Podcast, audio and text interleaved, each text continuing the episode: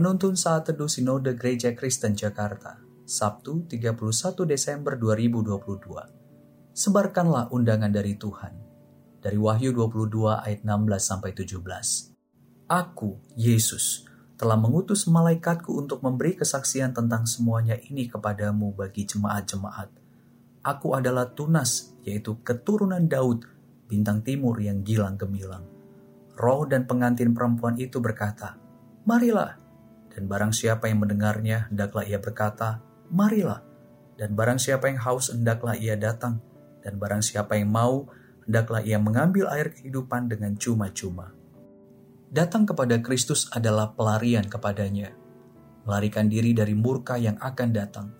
Tatkala tidak ada lagi tempat berlindung, dan manusia telah dibuat untuk melihat bahwa yang tersisa di dalam dia hanyalah dosa, kematian, dan hukuman, kecuali dia segera datang kepada Kristus demi hidupnya. Maka segeralah ia lari kepadanya dan tidak mungkin sebelumnya. Demikian perenungan John Bunyan. Saudara, Rasul Yohanes menuliskan yang didengarkannya dari Tuhan Yesus, bahwa dia telah mengutus malaikatnya untuk memberi kesaksian mengenai kedatangannya yang segera terjadi, keadaan dunia yang akan datang, serta keadaan orang-orang benar dan orang-orang fasik, Tuhan Yesus yang menyatakan hal itu kepada Rasul Yohanes menyebutkan dirinya tunas keturunan Daud. Artinya dia adalah raja yang dapat dipercayai. Semua perkataannya adalah tepat dan benar. Sebagai pencipta segala sesuatu, Tuhan Yesus sudah ada sebelum Daud ada. Namun sebagai manusia, dia datang ke dalam dunia dari keturunan Raja Daud. Dia adalah raja di atas segala raja yang memegang kunci kerajaan surga dia juga menyebutkan dirinya bintang timur yang gilang gemilang. Artinya, dia adalah terang keselamatan bagi semua orang di dunia ini. Hanya Tuhan Yesus yang mampu untuk membawa setiap orang percaya ke dalam Yerusalem baru untuk menikmati pemerintahan Allah selama-lamanya.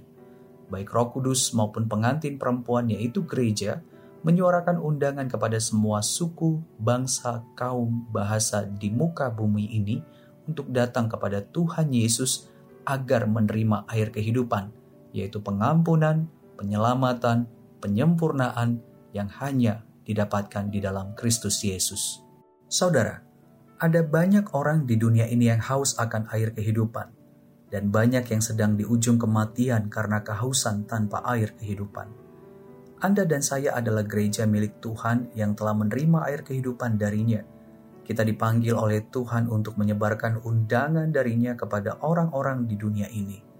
Roh Kudus yang berdiam di dalam kita mampu untuk memberi hikmat, kuasa kepada kita dalam menyebarkan undangan tersebut kepada siapa saja. Menjelang kedatangan Kristus kembali, kita tidak hanya fokus dalam menyucikan diri kita, namun juga fokus dalam menyebarkan undangan dari Tuhan tentang menikmati air kehidupan darinya kepada setiap orang pada penghujung tahun ini, kita diingatkan oleh Tuhan bahwa kedatangannya pasti terjadi.